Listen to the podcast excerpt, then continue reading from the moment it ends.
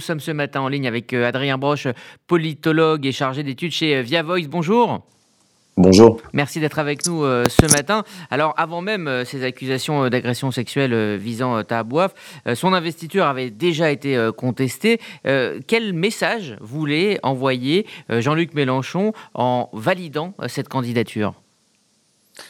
Alors je pense que c'est important pour, euh, pour essayer de répondre à cette question de repartir de, de l'élection présidentielle et notamment du vote Jean-Luc Mélenchon au premier tour. Quel a été ce vote?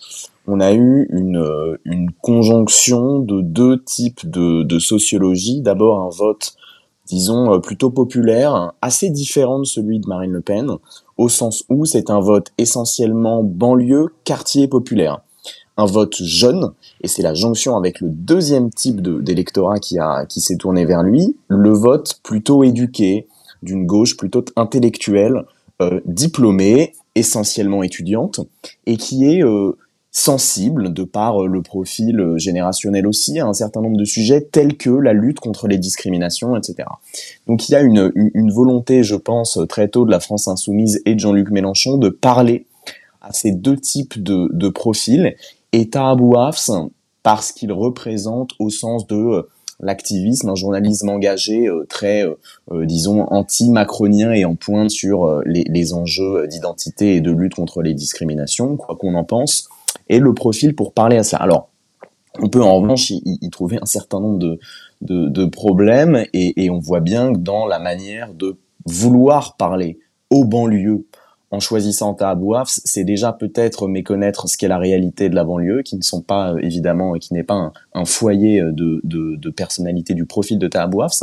Et puis c'est aussi rejouer en permanence, et on le voit, on l'a vu ces derniers jours, la querelle de l'identitarisme à gauche, c'est-à-dire euh, juger quelqu'un pour ce qu'il est et non pas pour ce qu'il fait. On a vu deux types d'arguments, de dispositifs d'ailleurs chez les, les, détracteurs de Tahabouaf. On avait un certain nombre de détracteurs qui le jugeaient euh, négativement pour ses actes, et puis euh, des, des, personnes effectivement qui, qui, se tournaient plutôt vers des critiques pour ce qu'il était, et euh, les soutiens se tournaient vers lui plutôt pour ce qu'il était et ce qu'il représentait, pour ce qu'il faisait. Donc mmh. cette querelle dans laquelle on est entré depuis une dizaine d'années fait, fait, fait, fait fatiguer les, les conversations et, et on va voir. Maintenant, je, je, pense que la seule position à, à tenir là-dessus, et c'est ce que la, la gauche devrait faire, c'est d'abord euh, juger en permanence quelqu'un pour ce qu'il fait et non pas ce qu'il est, et maintenant respecter la procédure de l'état de droit euh, judiciaire en, écartant euh, ce qu'a fait la France insoumise, avec évidemment le, la manière de jouer le, jeu de la mmh. victimisation qui semblait avoir été préparé. Un retour à, l'universalisme quelque part. On, voit cette union de la gauche hein, se, fissurer quelques jours après son lancement. Il y a l'affaire dont nous parlons, mais il y a aussi les critiques hein, de, de, Fabien Roussel du Parti communiste. Est-ce que cela prouve quelque part que euh, c'est une alliance euh, contre nature, une alliance de, circonstances alors, pour le coup, je n'irai pas tout à fait jusqu'à dire ça. Pour une raison, je vais me permettre, si vous me permettez, de, vous citer quelques chiffres. À Via Voice, on sort une enquête aujourd'hui dans Libération sur cette union de la gauche. 78% euh, des sympathisants de gauche sont favorables à cette union.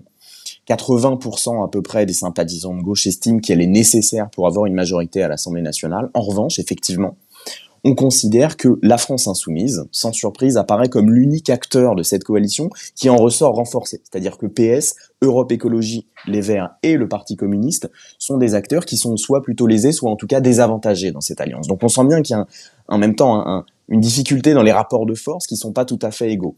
Là où je, pense qu'il faut pas faire de faux crédit, euh, notamment aux négociateurs de cette alliance, c'est que on parle d'électorat qui se ressemblent en fait. C'est-à-dire que l'électorat euh, euh, Parti socialiste qui a voté pour Anne Hidalgo, il n'est pas nombreux, mais l'électorat euh, d'Yannick Jadot, de Fabien Roussel et de Jean-Luc Mélenchon sont des électorats, et d'ailleurs la dynamique du vote utile pour Jean-Luc Mélenchon l'a montré, assez, assez proches. Maintenant, effectivement, et plutôt du point de vue de votre question, le problème c'est aujourd'hui que le centre de gravité autour duquel s'est formulée cette alliance, c'est un centre de gravité insoumis.